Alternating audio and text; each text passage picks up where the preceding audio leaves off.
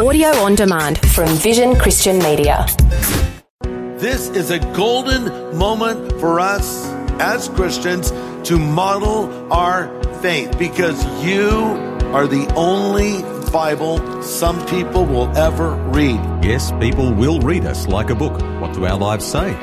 Pastor Greg Laurie helps us to live in a way that boldly proclaims the good news of Christ. There's five Gospels. Yes, you heard me right. Five Gospels: Matthew, Mark, Luke, John, and you. This is the day when the lost are found. This is the day for a new beginning. Amazing grace, how sweet the sound. Again you hear all the angels are singing. This is the day, the day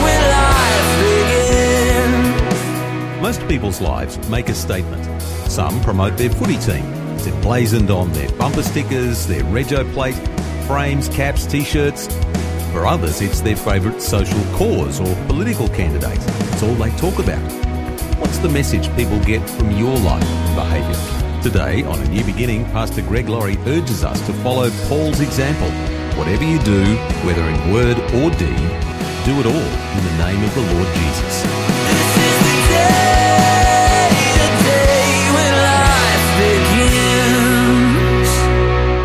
The title of my message is The Race We Must Win. And we're going to look at Philippians chapter two. The Bible uses the analogy of running a race on more than one occasion. And it really doesn't matter if you run this race of life well. And by that, I'm using it as a metaphor for knowing God and having a relationship with Him. It's not just enough to run the race. You have to finish the race you have begun, and that takes discipline. I read that a successful Olympic athlete will work out an average of four hours a day, three hundred ten days a year, Six years to compete for the gold. Can you imagine that? I've uh, met a few uh, Olympic athletes. I've actually met a couple who've won the gold. And I remember one of them let me hold their gold medal. And I said, if I won a gold medal in the Olympics, I would wear it everywhere, or no matter where I went. People would say, what is that around your neck? Oh, you mean my gold medal?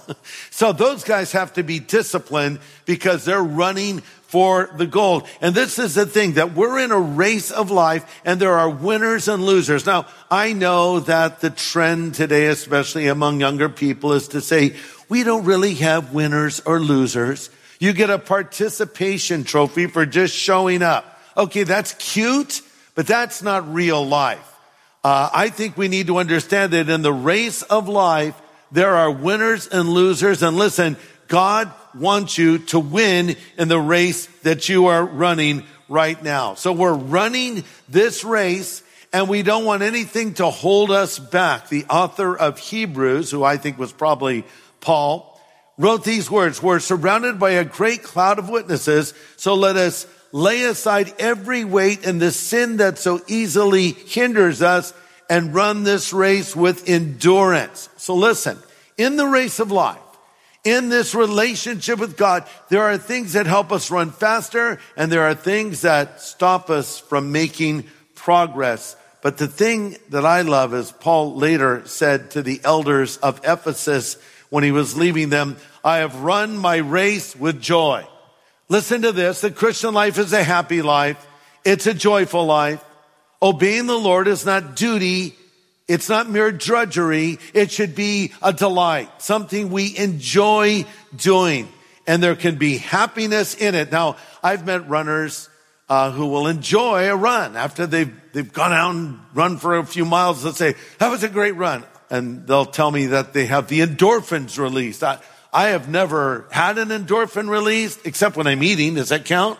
But, you know, I don't think I've ever met an endorphin, but there's this runner's high. Well, I'm telling you, if you're walking with the Lord, if you're running for the Lord, if you're serving the Lord, there's a joy in this. But there are things that we might describe as obstacles to our happiness, things that can slow us down in the race of life. Listen, if you want to be a happy person, there are certain things you do and certain things you do not do.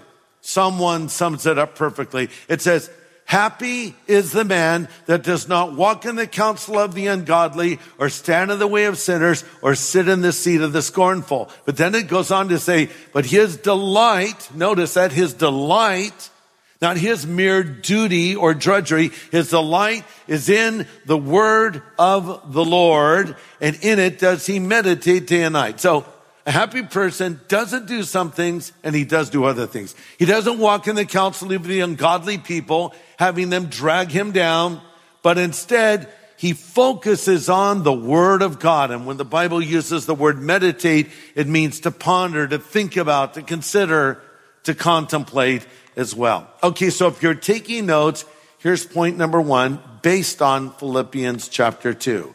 Complaining and bickering can hinder our happiness and running the race of life. Let me repeat that.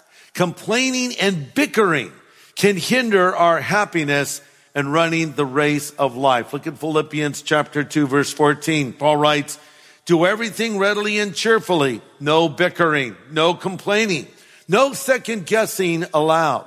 Go into this world uncorrupted, a breath of fresh air in this squalid and polluted society. Provide people with a glimpse of godly living as you follow the Lord. It's interesting, Paul says, don't be a complainer or someone, as the King James Version puts it, who murmurs. This is a golden moment for us during this covid nineteen crisis as Christians to model our faith, because you You are the only Bible some people will ever read. As I've said before, there's five Gospels. Yes, you heard me right. Five Gospels, Matthew, Mark, Luke, John, and you. So they're looking at you. People who don't know the Lord are watching you. So let's be people who are blameless as we follow Jesus Christ. Now that brings us to a text I want to kind of dive into with you. So go over to Philippians chapter three now and turn to verse twelve. Paul writes, not that I have already attained or am already perfected, but I press on that I may lay hold of that for which Christ Jesus is laid hold of me. Brothers, I do not count myself to have apprehended, but this one thing I do. You might underline that phrase, this one thing I do. Forgetting the things that are behind, reaching forward to the things that are before, I press toward the goal for the prize of the upward call of God in Christ Jesus. And if you are mature spiritually, you will have this mind. Powerful words. The race of life. We're all in it.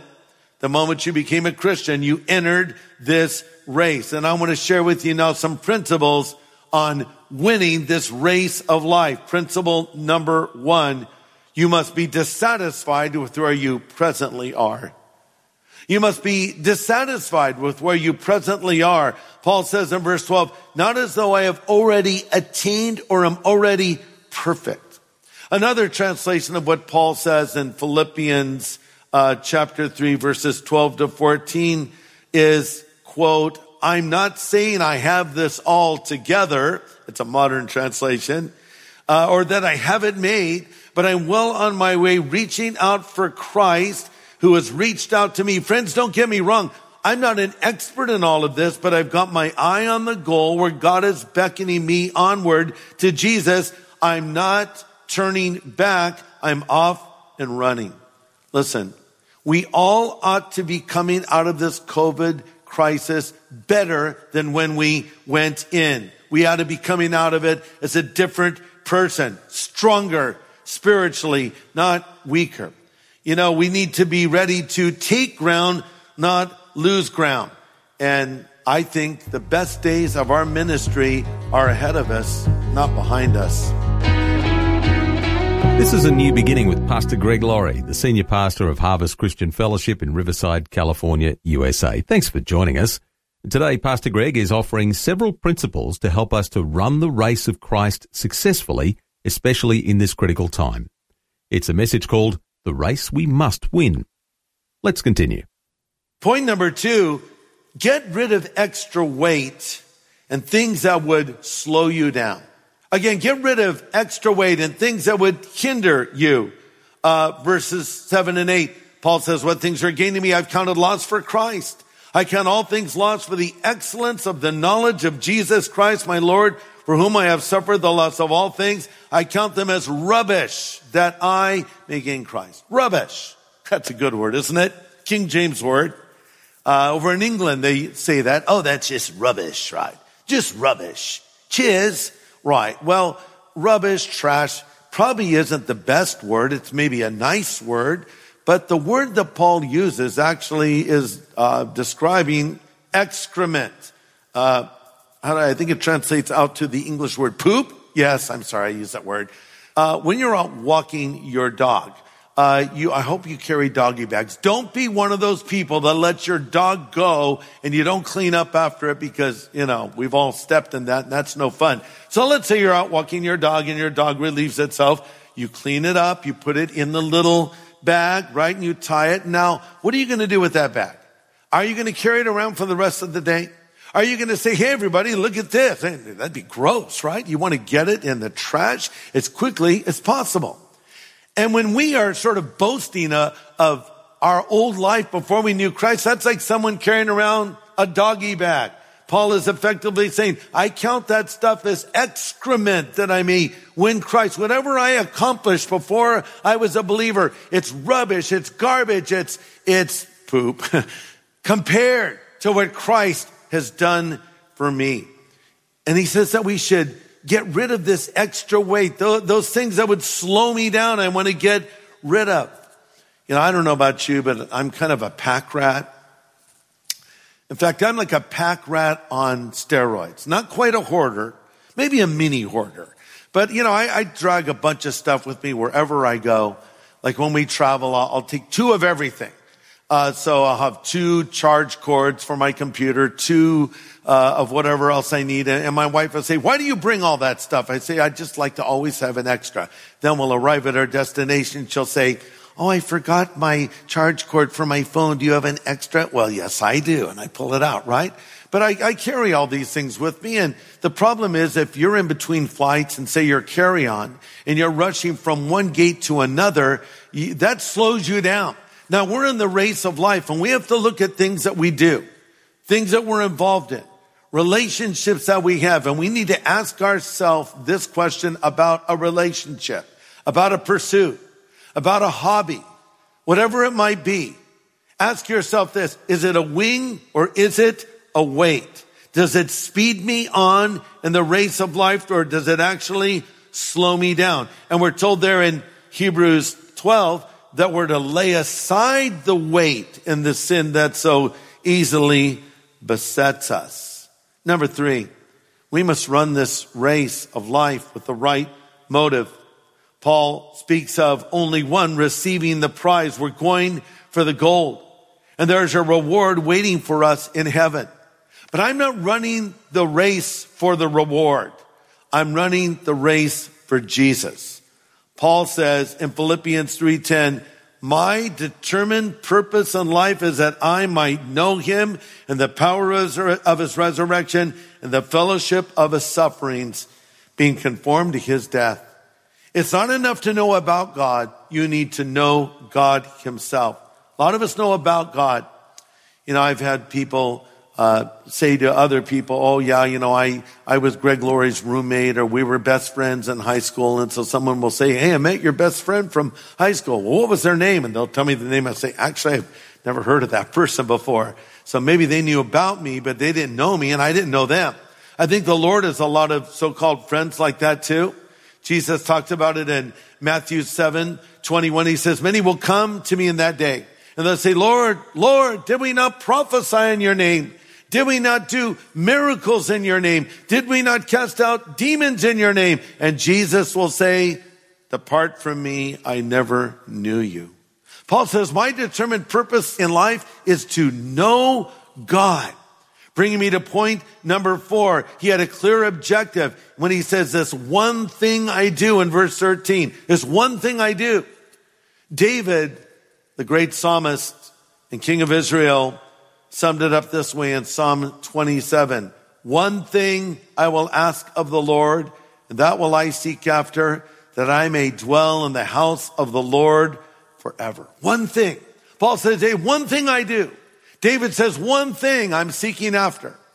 One day Jesus came over to visit Mary and Martha, and uh, Martha wanted to make a great meal for the Lord. Imagine if Jesus showed up at your house, ladies. Would you want to offer him a great uh, lunch or dinner?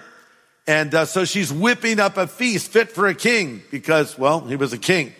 And her sister Mary, instead of working in the kitchen with Martha, just sat at his feet, drinking in his words. And Martha got a little frustrated because she needed a little help. She needed a sous chef, right? And Mary's in the front room. So she comes out, probably had her hands on her hips, her apron, food splattered everywhere. And she actually says, Lord, tell my sister to help me. And I love the words of Jesus. He says, Martha, there's only one thing you should be concerned about. Mary has discovered it, and I will not take it away from her. One thing. What is the one thing that gets you up in the morning? What is the one thing that gets your blood pumping? What is the one thing you are really passionate about? There was a movie out years ago called City Slickers, and uh, Billy Crystal uh, starred in it, and he played the role of a New York guy who was having sort of a midlife crisis. And uh, he was in his late thirties and his marriage was falling apart. So he went to a dude ranch. And if you don't know what that is, uh, that's a place where people would go back in the eighties. I don't know, maybe there's dude ranches still. But you could become be a cowboy for two weeks, dress like a cowboy, herd cattle. So there was this one cowboy that worked at the dude ranch named Curly, played by actor Jack Palance. And he was a salt of the earth kind of guy, a man of few words. And, uh, And so uh Billy Crystal's character was riding with Curly one day, and, and Curly turns to uh Billy Crystal and he says, you know what? It's the one thing in life that really matters. And Billy Crystal says, but what is the one thing? And he says, that's for you to find out. So we need to figure out what the one thing is. And I'm going to tell you what it is right now, what it was for Paul, what it was for David, what it was for Mary. The one thing was Jesus. Following Jesus, knowing Jesus. That's what we should focus our attention on. So when I'm in the race of life, what keeps me going is I see Jesus. I'm not running this race for people. I'm not even running this race for whatever heavenly reward I may receive. I'm doing it for him.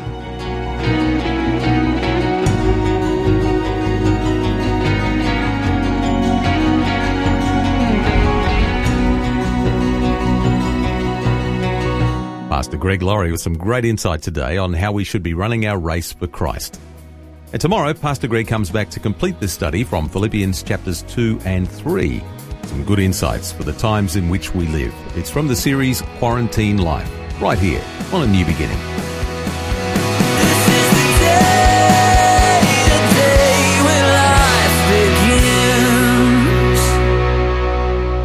Copy of Pastor Greg's full message from today, get in touch with Vision Christian Store. It was called The Race We Must Win. Go to vision store dot org dot a u or call one eight hundred, zero zero, five zero, one one. Station sponsor. Thanks for taking time to listen to this audio on demand from Vision Christian Media. To find out more about us, go to vision dot org dot a u.